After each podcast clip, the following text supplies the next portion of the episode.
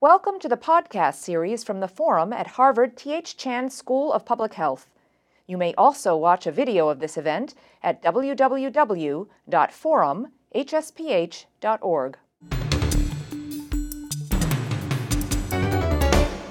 Welcome to today's forum. My name is Joe Neel. I'm a health editor at National Public Radio, NPR, and I cover health and health policy.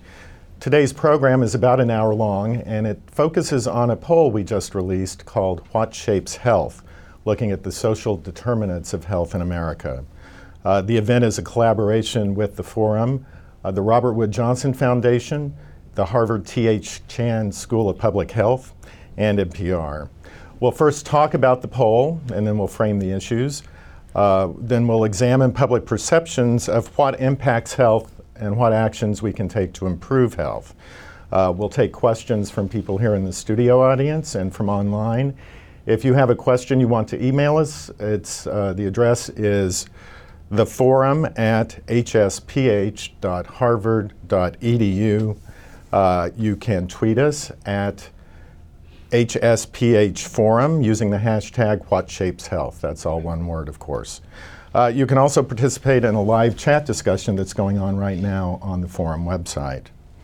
So let me start by introducing our panelists today. We have a very distinguished panel. Uh, on my immediate right is Robert Blendon. Uh, Bob is professor of health policy and political analysis at the Harvard T.H. Chan School of Public Health and the Harvard Kennedy School. Uh, to his right, Dwayne Proctor. Dwayne is the director of eliminating health disparities at the Robert Wood Johnson Foundation. Uh, to his right, Lisa Berkman, professor of public policy and epidemiology at the Harvard T.H. Chan School of Public Health. And to her right, Rebecca Onie. Rebecca is the co founder and CEO of Health Leads, a very innovative organization that she'll be telling us about a little bit later. But first, uh, let's find out what the poll showed us. We got we had some surprising findings, and uh, Bob is here to summarize those. Hi. Uh, so first, what is no surprise is that Americans worry about their health.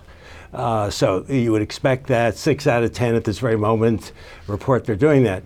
The surprise, if you are in the polling world, is when you have a problem and you ask people what causes it or affects it, they usually give you two or three things and quit. And so if we can have the first slide, what we have here, so we're talking about people who are very concerned about health here. And you basically have 10 items that are very close to each other. Uh, the top are lack of access to quality medical care, uh, personal behavior of all types. Uh, so Americans really do think a lot about personal behavior.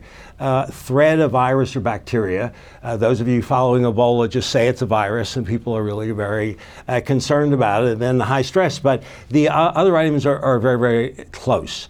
Uh, what isn't very, very close is what's often of interest and concern to many experts, which is low income. That isn't seen instantly as, uh, as the driver.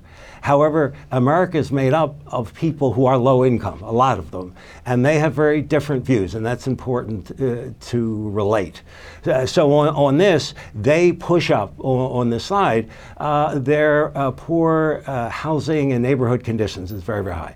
They also uh, push up poor working conditions, and so for so many people listening, and what I have no idea what they mean, but a share of America really is really bothered by the working conditions that they do, and they think it dri- drives drives their health.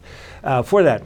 Uh, so uh, the second issue, we can go to the slide, is how much do people really think that what happens to children has a long-term impact on their health? And uh, for a lot of people, there's this, oh, uh, youngsters are resilient, things, you know, they get over it, life moves on. And what we found is that, and I'll talk about both individuals and people's overall all views, uh, but people do think a significant number of things can go wrong in childhood that really stick with you an adult, and it really affects your health. So we're not just talking about their economic; it actually affects their health. And so, uh, being abused uh, or neglected, uh, childhood, uh, eating a poor diet, and we'll get back to this later, but uh, uh, people have had an impact. All through this, people say diet. I believe if we did this 10 or 15 years ago, no, it, w- it would not, not have occurred uh, where it is. Uh, there's a great deal of concern on, on both lists about people living in, in uh, uh, polluted areas. And the opposite of the measles debate is that a very large number of people we interviewed think it really is important that kids get vaccines and it really affects their lives later uh, if they don't. So there, there is, is another uh, side to this. Again, uh, the poverty issue doesn't uh, uh, have the same resonance as the, as the other issues. Uh, in the poll, we also ask you about yourself. And so this is really quite surprising. Four out of 10 people said that something happened to them as a child that has affected their health as an adult. Uh, that's quite extraordinary. If you're low income, it was 50%.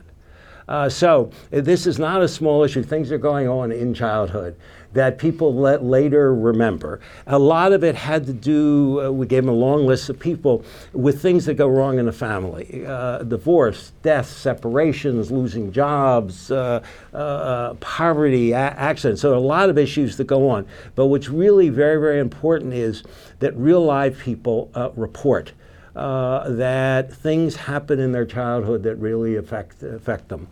Uh, so uh, the last thing, let me just uh, talk about uh, briefly, is we're trying to figure out just normally how do people think their own lives are going in terms of their health. So what we did is we gave them a benchmark, your parents. What else could we compare it to? They're, they're not readers of national health statistics. Uh, so, uh, how do you do against your parents? And it, it's a mixed thing. So, four in 10 people believe that they, they're healthier than, than their parents. Uh, one in 10 think they're uh, worse, and the half say it's about the same. You know, my life's pretty much that. So, the success here is, and that could be a whole show for Joe, is over age 50 and 60, we're in a whole new world these people really think they're healthier than their parents. And it's a whole new life for them and what it means and everything else. That's not true for low income people. So there are great divisions, and, and that's where we take it. So, what, what is just the quick takeaway from the poll is then when we switch from things like medical care or schools uh, to broadly health, there are a lot of things on people's mind. There's not, not a small number. Uh, but people focus on what happens to children, and there's a mix about progress. That, that's our takeaway from here. It's a bit of a surprise of what we thought we would find. What would you think you'd find? We thought there'd be a couple issues that everybody would focus on, and that would be health. Right. Well, one of the one of the main findings that Bob's just talked about is uh, abuse and neglect in childhood being a significant factor in later adult health, and the public's perception that these two are very closely related. We'll get back to that um, in in just a moment, but first I want to go further back to where you started on, on income disparity and play a clip from uh, one of the stories we put on NPR yesterday morning on Morning Edition. Uh, it's by uh, correspondent, health correspondent Patti Neighmond, uh, who looked at several parts of the poll, but in particular, we started by looking at uh, income disparity and how uh, you'll hear the story of a woman who had a job and had, or was unemployed, had health problems, and then life improves. So let's go ahead and play the clip. Those making more than $75,000 a year have very different perceptions of what affects health than those making less than $25,000. People like 29 year old Anna Beer. Getting out my split pea soup. I had half of it yesterday. Beer's making lunch at home in Spokane, Washington. From a can, not homemade. She agrees with one third of those who are low income lack of money has a harmful effect on health. This is probably the most poor we've been. Beer responded to an NPR Facebook posting about the poll. She lives with her husband in the basement of her father's house. She's going to college now in the hopes of getting a better than minimum wage job. Her husband works at a retail store. Living on just his income, he's working full time like 10 something an hour, which is above minimum wage, which is nice, but it's not enough to make things work. And not enough to pay for healthy, nutritious food. The canned vegetables and the frozen vegetables are not nearly as healthy as fresh and whatnot. They've had preservatives and stuff added to them, and a lot of times a lot of salt that's just not good for you. but they're cheaper. When Beer was working as a nanny, she got laid off last summer, her salary, along with her husband's, meant they could buy fresh fruits and vegetables and even fresh chicken from local farmers markets. Beer says that made a huge difference in her health. My migraines that I had went from maybe two or three a month to maybe one every couple months, which is amazing. I've never had that happen before. The migraines are back now, and Beer gets tearful, talking about how frustrating things have become. My health is deteriorating, and I know what what the cause of it is, but I can't fix it. It's just hard. And so I, we, we chose that story. We, we did a call out on Facebook and got hundreds of stories of people who um, were connecting uh, various things in their life with their health. And this was one example uh, that brought out the poll finding about uh, how income, income and, and job status can have uh, a very significant impact on health. Um, the story went on. Uh, if we were, could play the whole thing, it runs to eight minutes. We can't do that here. But you'll hear, uh, we draw the link and, and talk about that this is, there's a lot of evidence out there to support this connection between uh, the circumstances we find ourselves in and our health. Um, and one of those circumstances is what we find ourselves uh, um, in as children and the abuse and neglect that we may suffer as a child. And uh, Dwayne Proctor, uh, you focus on health disparities and childhood mm-hmm. experiences, adverse childhood experiences at the foundation. Uh, tell us more. Well, you know, when I when I hear that clip, you know, it's, de- it's we're desperate to have a culture of health in America. Um, this young woman is desperate to live in in a in a nation that um, can can take care of those things. It's very, very clear that non medical, social, and economic uh, disparities drive health outcomes. Um, the respondents in the poll know this, okay? This audience knows this. Anna Beer knows this when she relates that. And we, we really have to start responding to what we know here. In my hometown, I grew up in Washington, D.C. We've been there for multiple generations. And um, we use the metro to get around town. And I, am sure some of you have seen the metro map. Well, I have a replica of that map in my office that's in uh, the RWJF Commission to Build a Healthier America report. And in that, ma- in that one depiction, it shows that where you get off, what stop you use on the metro, you can um, show what the life expectancy is in that particular area in that community. And DC, DC is really not that large. If you live in the inner loop of the Beltway, um, then chances are your life expectancy is lower than if you live in one of the outer loops uh, going out towards Maryland or towards Virginia. And so if a, if a child is um, growing up in an environment that has high stress, high trauma, um, that if uh, she is more likely to have um, some illnesses in her adult life that um, she probably wouldn't have to suffer from if that wasn't the case. If she grows up in a, in a community or a neighborhood where there isn't access to quality health care, where the education system isn't um, supporting her in the ways that it should, if her family doesn't have access to uh, healthy foods, uh, fresh fruits and vegetables, and otherwise in her life, she's going to have more complications. And these things are all socially determined. If, um, if the housing system is poor, if the neighborhood is a polluted neighborhood, if um, all these different things that we all see in our everyday lives that are part of our social environment, um, these things are actually driving health outcomes to a, to a great deal and a great um, extent.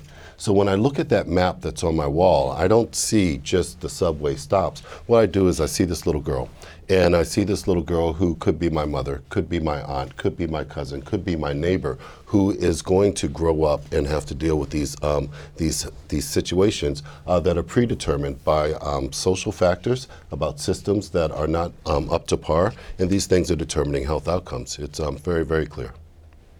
Uh, thank you.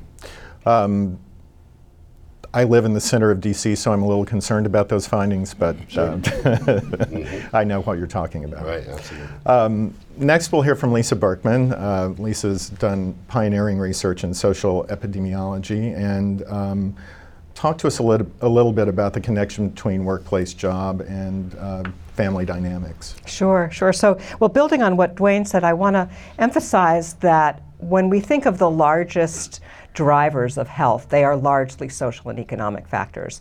And this field of social determinants has taken off a lot.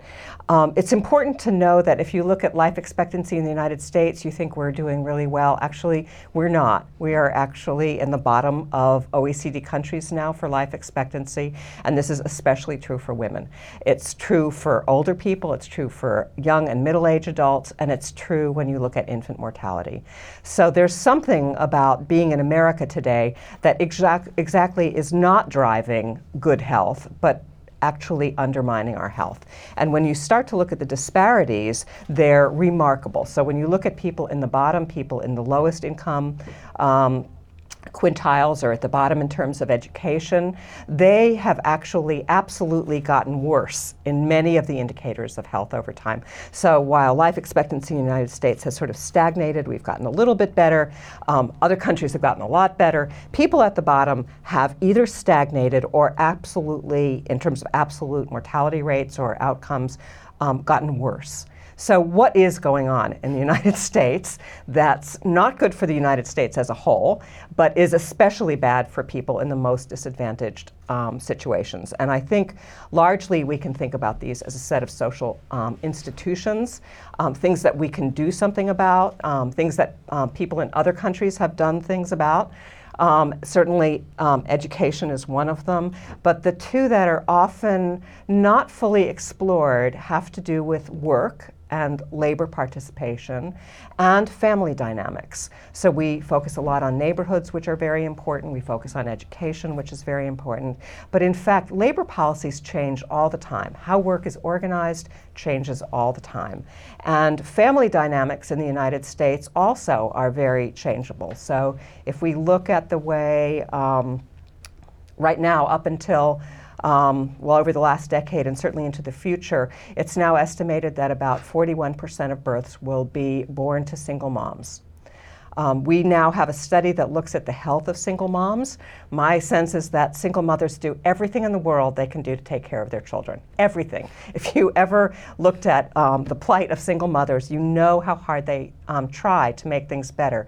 And yet, what happens is the drip, drip, drip of this incredibly stressful, sort of long term situation ends up taking a toll. And by the time you look at single moms when they're older, they're in much worse physical health um, and mental health than moms who have partnered with other people.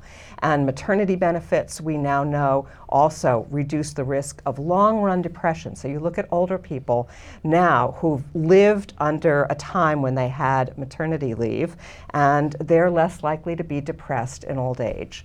So a lot of the work that we've been doing has focused on work, and there are three aspects of work that are really important, and then we can come to back to them. One of them is just wages. Um, as the story told, minimum wage is not enough to really make a living. We have to increasingly think about living wage um, issues, and um, dual wage earners and families are now by far the most common. Uh, that takes another toll on families.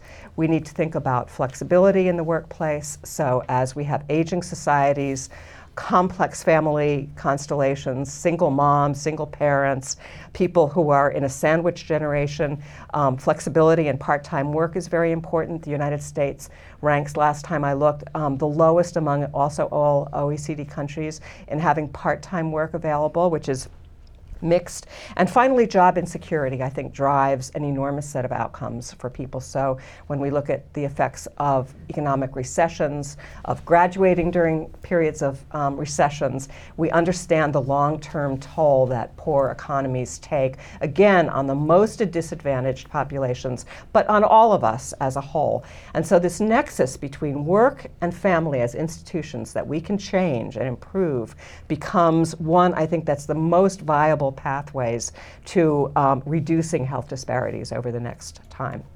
I'll stop there. Oh, well, thank you. No, well, I'll want to hear more about solutions in this the next mm-hmm. half of the, the program. But first, I want to hear from Rebecca Onie. Rebecca, you're CEO of Health Leads, which uh, was started in 1996, mm-hmm. a very innovative project. Tell us more about it.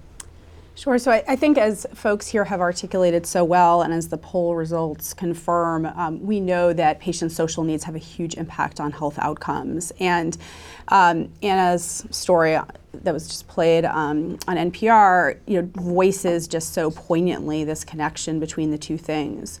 And you know, this this story of the link between um, access to resources and health is told to healthcare providers day in and day out. It's told directly through patients sharing with their doctors that, you know, for example, they won't be able to refill the controller medication because their more urgent priority is the fact that there's no food at home that night.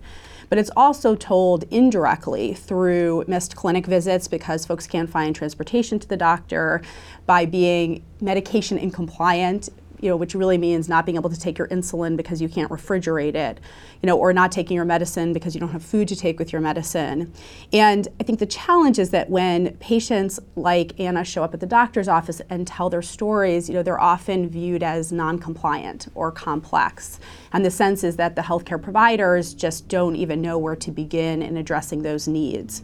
And you know, we've heard stories like Anna's hundreds, if not thousands of times, both directly from patients, but also from physicians and other healthcare providers across the country. Um, uh, a few years ago, the Robert Johnson Foundation did a survey of about a thousand primary care physicians and pediatricians across the country, rural, urban, suburban, and 85% of those physicians said that addressing patients' social needs was essential and as important as addressing their medical conditions.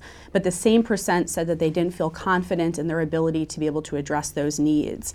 And we've heard this framed by physicians as the compulsion to practice what they call literally a don't ask, don't tell policy. You know, we can't ask patients if they're running out of food at the end of the month because what if they said yes? You know, what would we do?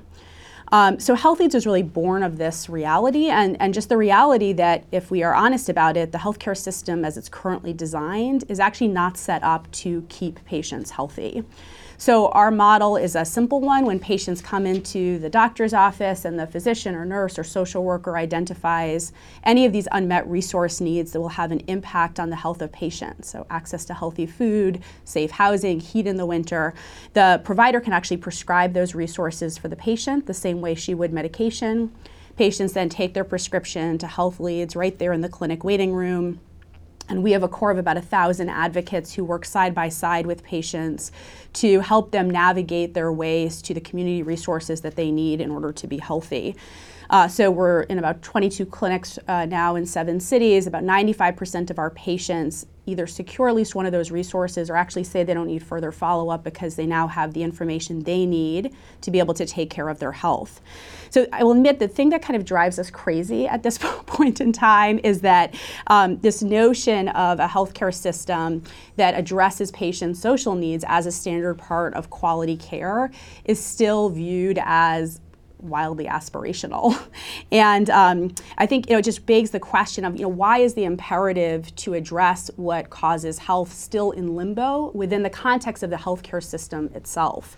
Um, you know, so just briefly, you know, there's the good news is that there's been some structural changes that have started to create will around this. So the Affordable Care Act is a great example, population health, patient-centered medical home, um, and you know, the, the incentives are slowly starting to align around this. But the challenge is the way to do it. And to be candid, the kind of the lack of a very direct and honest conversation about what is the role of the healthcare system with respect to patient social needs. Um, and what we see in the absence of a, of a strong answer to that question is a bifurcated approach where either the healthcare providers kind of retreat, um, you know, like we can't fix the war on poverty, you know, we don't know where to begin, which is legitimate in a lot of ways, or they start to wade in but don't really have the resources or focus or capacity to be able to effectively address these social needs and don't necessarily have the, the experience in working closely with community organizations to do so. So that I think is the real challenge ahead is how do we how do we have this conversation about the specific role that, that the healthcare system itself can play in generating health in this country. But I would just ask you, how do you layer on this very important need in a health system that already is spending more than any other country in the world? Yeah, I mean, I think the the case uh, uh, to be made, and I think this is you know borne out by a lot of the evidence about the impact of social needs on health outcomes, is that actually the only way for us to spend less money on health care is by addressing patients' social needs. In fact, if we continue to fail to do that in the ways we have, we should expect that health outcomes will grow worse and um, that there'll be more expensive health care that's required. I mean, we um, you know see patients all the time where you know they're not showing up for critical preventative visits because of these basic things like they don't have the bus fare to take you know two or three buses to the doctor's office, and so they skip the visit. And you know that's both has an impact with respect to accessing the preventative care that will um, ideally prevent some of the, the bad health outcomes downstream, but it also means that it's much more it's much more difficult for folks to be able to um, actually assume responsibility for taking care of their health because of these challenges that they encounter in doing so. Well, I want to get to some more questions in a minute, but first I want to uh, ask Bob. We asked a question in the poll um, of what people think needs to be done, and can you tell us what we found? So, I mean, people had offered solutions. Uh, they do, but actually, some of them will have some controversy with us. So, the, the uh, good news, I think, for, for people here is uh, people have really grasped the food issue, just like we did here. They've also grasped the role of environment, pollution, air, water, housing, and, and everything, and doing something about, about it. Uh, they're uh, clearly in, but I'm not uh, sure exactly what they mean by improving the quality of medical care. What goes for it. So, but the two issues uh, which are tension from the discussion is uh, there's a huge emphasis on individual behavior. And having looked at other polls of this, America is divided. When you say individual behavior, some believe that you should go home and deal with your problem. Uh, others believe that you need outside help. And so we have uh, doing something about individual behavior is really very, very important here. Uh, but you could walk away with two different messages from that. And the uh, last thing, which is really very difficult, uh, low income people in the s- survey here recognize what it means to be low income in America. A large number of people, if you pull them out, don't. So the, the recommendations are more generic. Uh, no, I don't want anybody living in a polluted community. No, I, I don't do this. But they, are not as focused on low income people, I think, as if we, we, we were discussing that. Uh, but the, the two big wings are I'm absolutely convinced the focus on healthy diets just did not exist a decade ago, and concerns about environmental areas. But the personal behavior is going to be a tricky I- issue because here we will think it's one thing, and somewhere else in America they will think personal behavior somewhere else. Well, I want to pick up on that. One of the things uh, that this next video clip shows that was produced by um, the Robert Wood Johnson Foundation is that people do seem to get the food part of it. Uh, where this video looks at um, efforts to solve the problem of food deserts, uh, in this case in Nashville. So if we can roll the clip.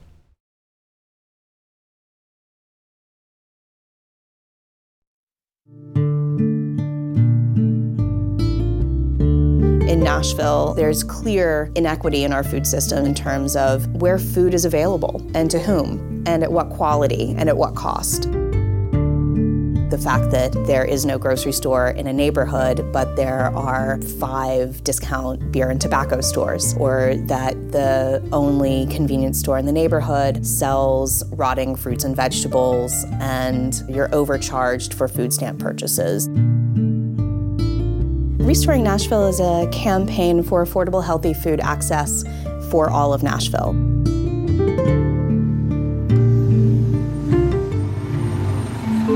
There are three neighborhoods in Nashville that are considered food deserts. North Nashville, which is three and a half to four square miles. East Nashville, specifically around Cayce Place, which is the largest and oldest public housing development in the city.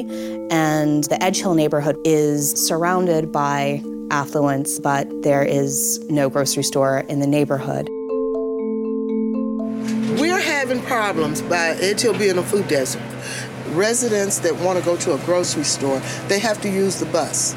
Robbie came to me and said, What do you think about having a mobile market?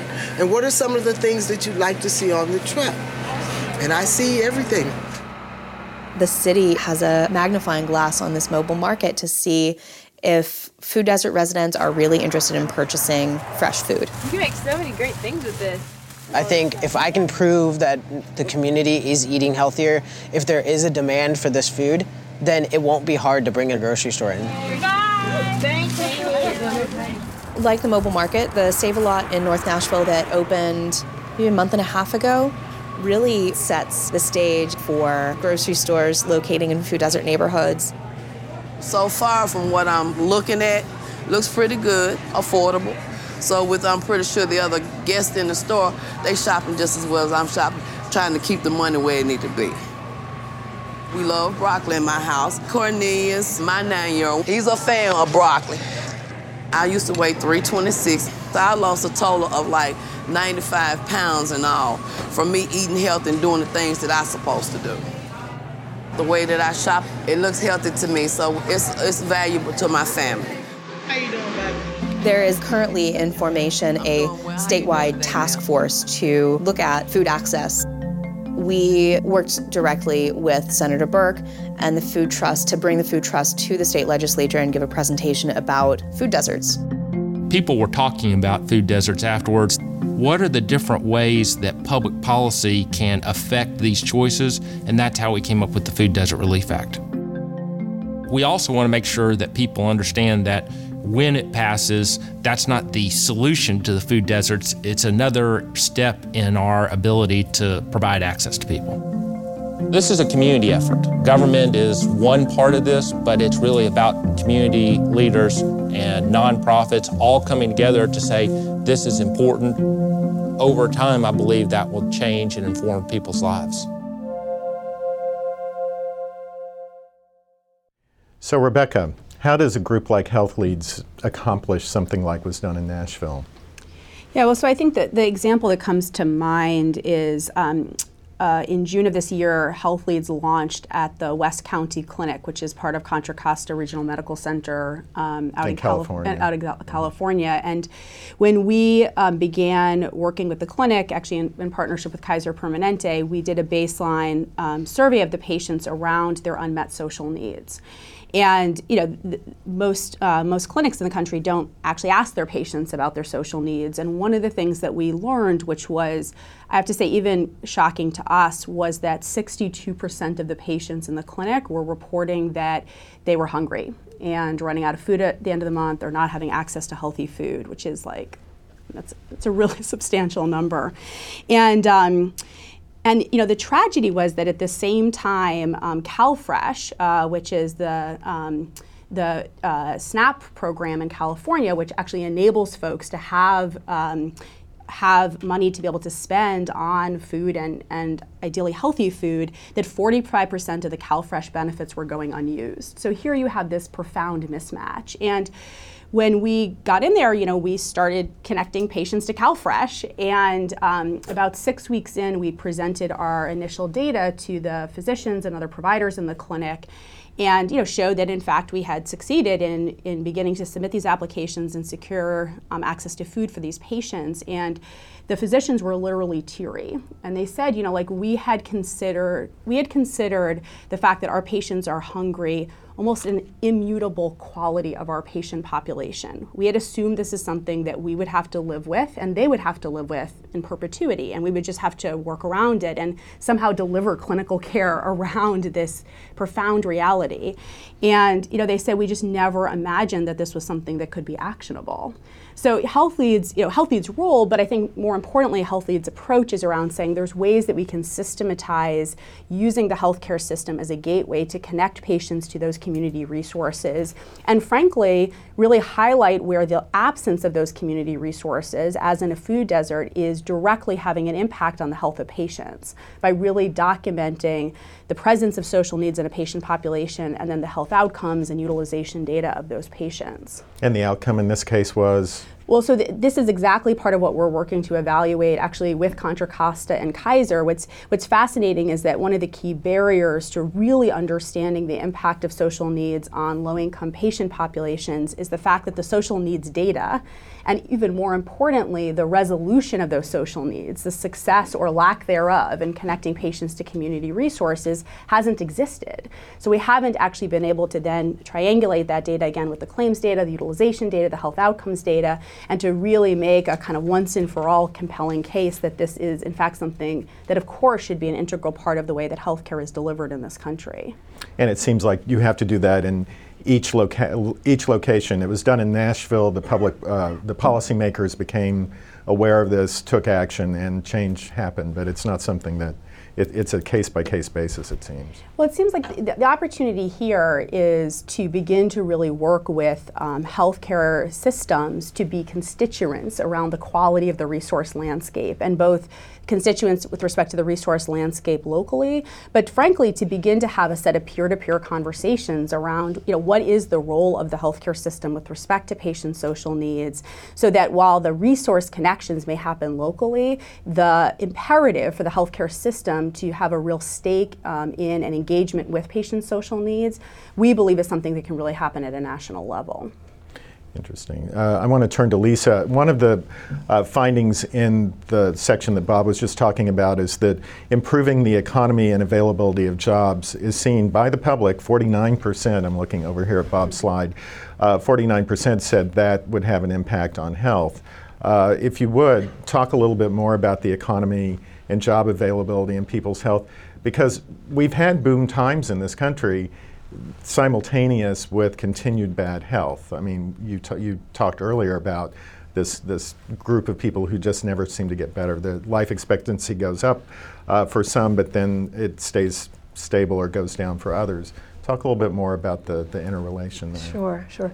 So I think most people recognize that jobs form a central part of their life and are really central to their well being, that without a job, um, you're in trouble um, during most times.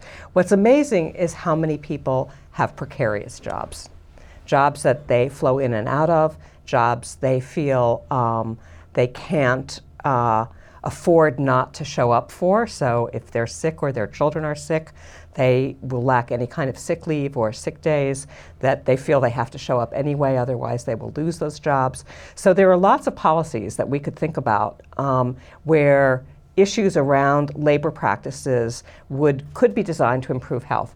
And the really optimistic scenario is that these kinds of um, policies and practices, which I'll talk about in a, in a, second, could also be very good for businesses. These are not things that take um, a real hit out of businesses often, although they, they may think about that. So we have been part of a research network for about a decade um, called the Work, Family, and Health Network, which is funded by NIH and a number of foundations.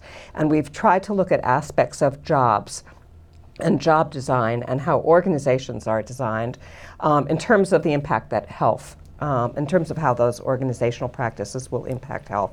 And at first, we thought we'd have a really hard time finding companies to sign on with us. And the company that we work most closely with is actually a long term care um, industry. It's a large New England, actually, it's a national, although we focused on New England, network of long term care facilities. And the reason they signed on is not an altruistic um, one, although they were interested in improving the health of their employees. But they really thought it would be better for the bottom line, that they would reduce turnover, that they knew they had a huge sickness absence. Um, problem. And uh, I'm sure they must have had a number of low wage workers, people just at minimum The majority. Wage. So yeah. the majority of workers in long term care are nursing assistants or low wage, low or, you know, middle wage earners, um, mostly hourly wage, and they know they have a problem. I mean, these, these companies know they have a problem. And the idea that you might fix this not by just changing the behaviors of those employees, but by changing how work is organized with a spillover effect on a set of behaviors was really central. So, in the end, we've done two randomized control trials one in a long term care company, one in a high tech um, company and discovered that by designing these interventions, which basically empower low wage earners um, to redesign work in important ways for them. So they get to redesign the work, so the job, so that it works. With the bottom line is that the work still gets done. You don't walk in and out, but you redesign work so it's more flexible, so it's responsive to workers' um, needs. And that turns out, along with coupling that with manager training, to change the whole culture um, of how work is practiced to incorporate both family pa- practices and family flexibility and be good for health. So, in our interventions and some of our trials, we've now um, found that people change tobacco consumption. They smoke less when work is redesigned. Um, they lose weight when work is redesigned. They turn up more. they are less likely to be absent um, from work, and that these have effects on spillover effects on their families. So it's better for their kids, better for their partners, um, better overall. Give me a, a, a, specific example. When you talk about flexibility, what are you changing? What, what change? Is it work hours? Is it, what is it? So for nursing homes, for instance, it's the most highly regulated industry in the world, just about. You can't not be there. There is no work home a few days. So the kinds of flexibility that got changed were people partnered. So the, I sat in one meeting where one of the CNAs um, had a, um, a, a nursing assist, certified nursing assistant. Mm-hmm. Um, was a man whose um, wife had locked herself out of the car and had to pick up the kids. So this is a problem all of us face, right? Periodically, we all walk out, right? CNAs don't walk out. um, so he negotiated. He was taught as part of this thing that he could negotiate with somebody. So he asked one of his partners to stand in. He actually took two of his breaks, gave the keys to the um, to his wife, got the kid on time, and came back to work. So in another scenario, he would have either walked out completely and missed a whole day, or lied and said he was sick, which is not true. The nursing home would have suffered, he would have suffered, he would have lost wages. But this was two hours. This is the solution you and I would, would have. Same thing for doctor's appointments. If you can tell the truth and say, I'm going to be gone for two hours, I'm going to go to a PTA meeting, I'm going to my kids' basketball um, thing, I will be back, you can plan. This is not something that most industries think about. Um, so that's an examples of how work gets redesigned at the employee level. At the manager level, managers um, in many um, long term care and many organizations are not picked for their managerial training, but rather for their clinical expertise. So they're great nurses, but they're terrible managers. And they don't really understand that you could have flexible practices. You, as a manager, could decide informally, I'll redesign work. I'll change the culture so that if somebody takes care of their family, they aren't, this isn't a negative, this isn't slacking off, it's, it's actually balancing things. And once you do that, you improve the whole work site and it ends up being, being in the end profitable for mm-hmm. everybody. Dwayne, we, um, we've heard you talk about culture of health um, earlier on. Um, how, how is the, the foundation supports a lot of work in this area to try to, to connect the, the, the social determinants of health with better health. Uh, what, what, does the what does the research show in terms of projects like Lisa's? Uh, what is the, the national effect, the broad effect? I think I think the takeaways from the examples that you gave, which were great examples, is that we have to look at these systems. These systems that are around housing, employment, income, uh, education, and access to care, and some of the others I mentioned. We have to look at these systems and see what is it that needs to be repaired in those systems. Make certain that these systems work better and that these systems can work better together because it's very seldom that um, one system fails uh, one individual. It's usually a multiple multiplicity of systems that are involved in someone's life and lifestyle. Um, what I what I appreciate about your example was that um, the employees in this case uh, were able to um, manipulate and be flexible with dignity. Okay. Same with the uh, video clip. Um, they wanted to have access to healthy foods in their communities. They didn't ask, um, uh, give us uh, cheap foods. They didn't say, um, have somebody deliver it to our house, but put it in a place where we can have access to it and we can live with dignity as we do our work. If we approach these social determinants of health, um, these non-medical and economic uh, factors that determine health outcomes, and try to think about how do we make these work better for people and work better together for people, we will see differences in outcome, in the health outcomes, but also, like you were saying, in productivity and absenteeism, in um, the profits um, of these uh, businesses that are involved in this case.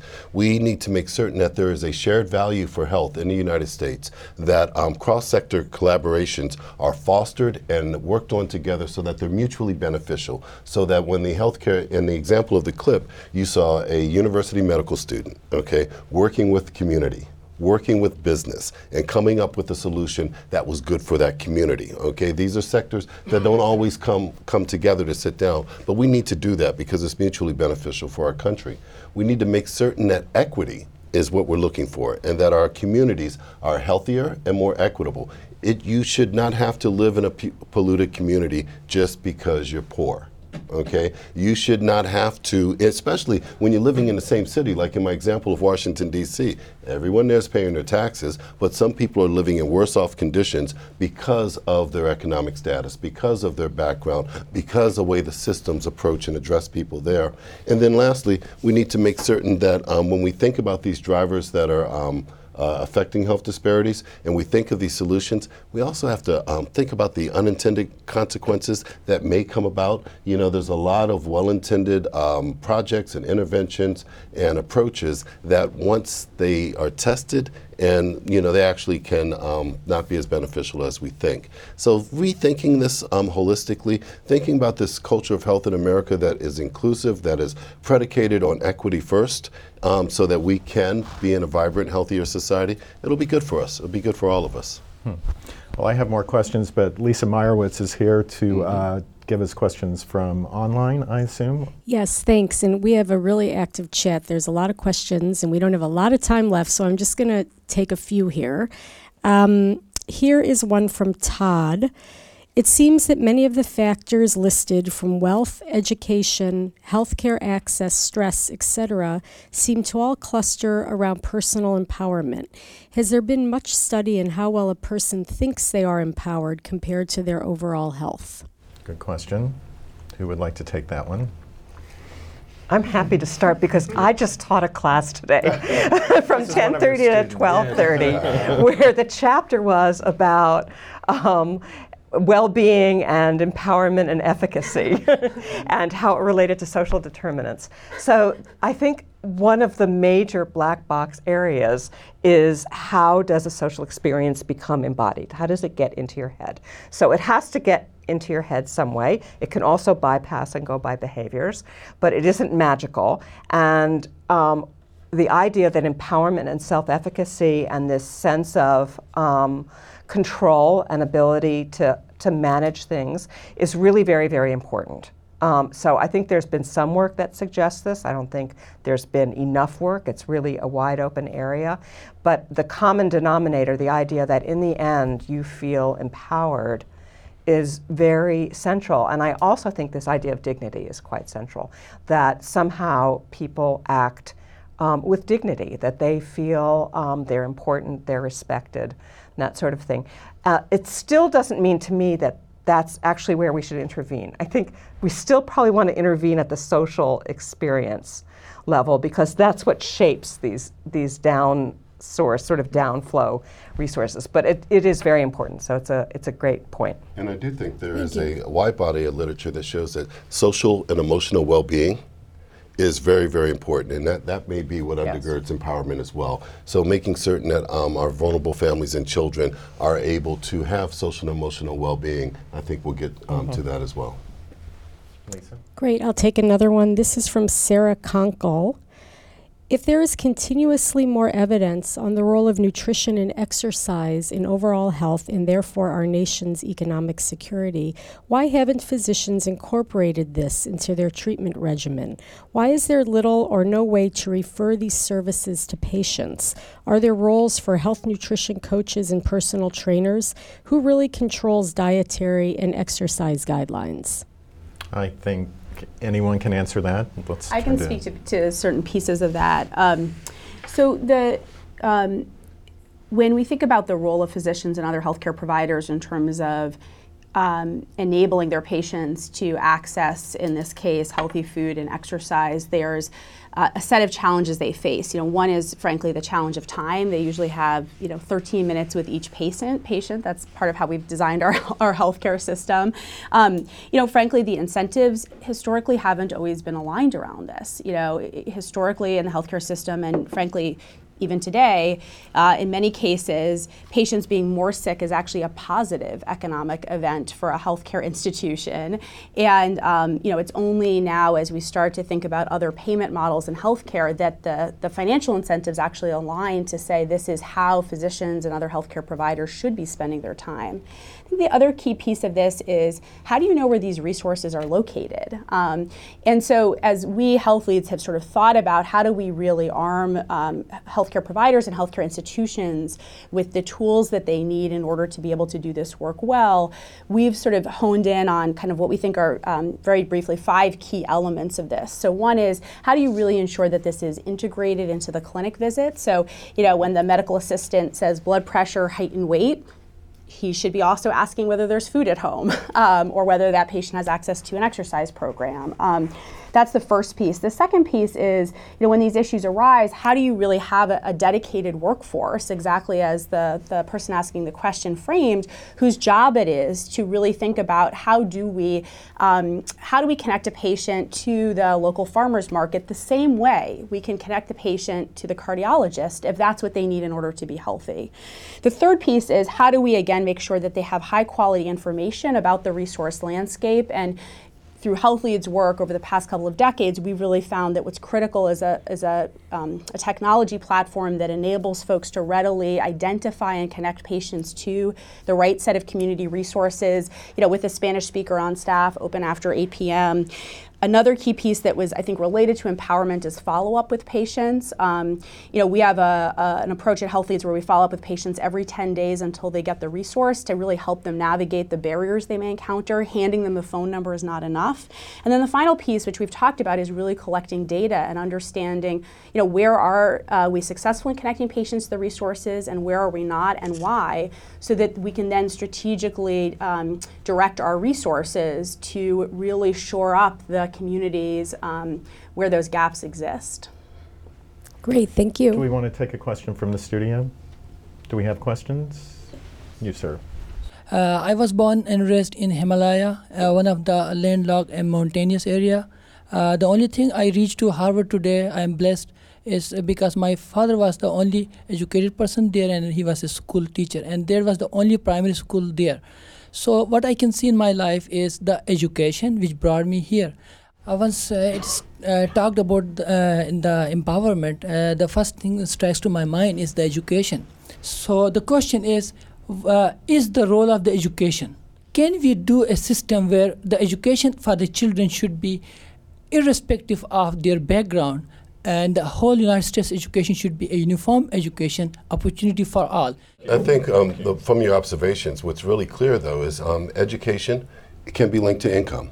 Uh, education can be linked to uh, where you're going to live, housing, the community that you're going to live into. It can be a link to your access to health care and services that are, are necessary and needed. I think your observations are right on the mark, and that we have to look at education plus those other things and make it so that there's equity in each one of these systems so that people can benefit from them. Thank you.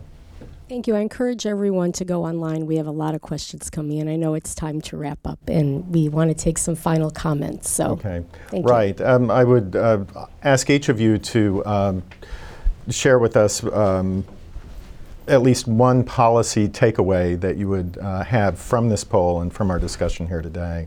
Let's start with Dwayne. Beautiful. Um, I was sitting here thinking, I, you know, from the poll results, uh, it was very, very clear that people pointed to things that are going on in early childhood as being important in um, health and adulthood. So um, I, I won't have a specific policy in mind, but we really need to make certain that we can um, find ways to improve the social and emotional well-being of children in this country through policies and other systems changes. And so that's what I would offer. Okay. Uh, Bob, I skipped over you. I didn't mean to. Uh, th- so I, I would join uh, both Lisa and, and Dwayne here. The the problem is is getting people who don't confront these issues every day to focus on them. And so in order to do that, you have to have things that people relate to. One is kids. So when you frame it, and then the second is, and uh, if this was another environment, I would uh, tell you I'd counsel Lisa really doing well for politics. Uh, the issue of work structure affects basically every family in America today.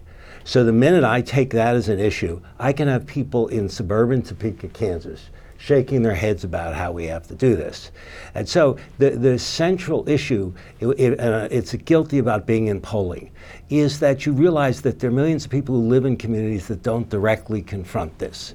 So we've been successful on food, and the, the food desert works because people who are not living in food deserts now agree that this is incredibly important. So we have to have a way to reach people, but we have to structure the issue in a way that people who don't live with these problems every day can get in the middle of them. And to me, kids and work and making those things work uh, cross a lot of boundaries. And I think the poll could look a lot differently if we focused on some of these issues in the future. Lisa, one policy Okay. takeaway? That's great to hear. I actually um, agree. My sense is that families do everything they can to take care of their children and each other, and we constantly make that really hard.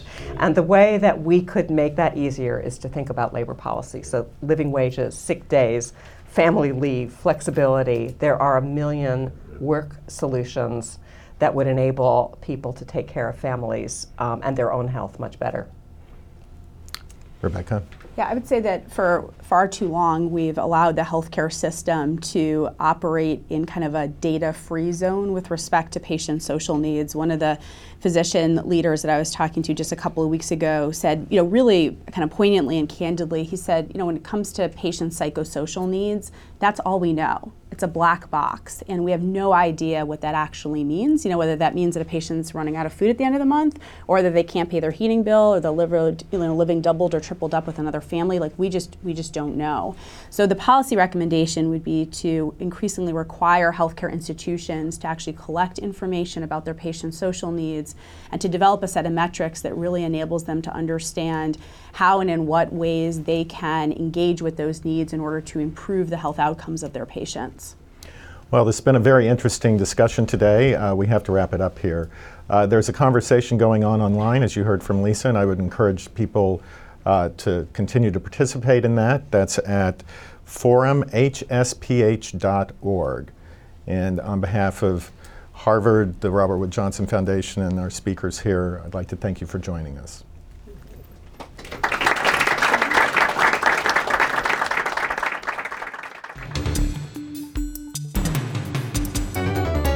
This has been a production of the Forum at Harvard T.H. Chan School of Public Health.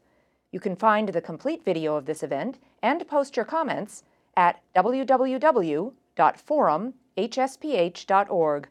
Thank you for sharing the forum.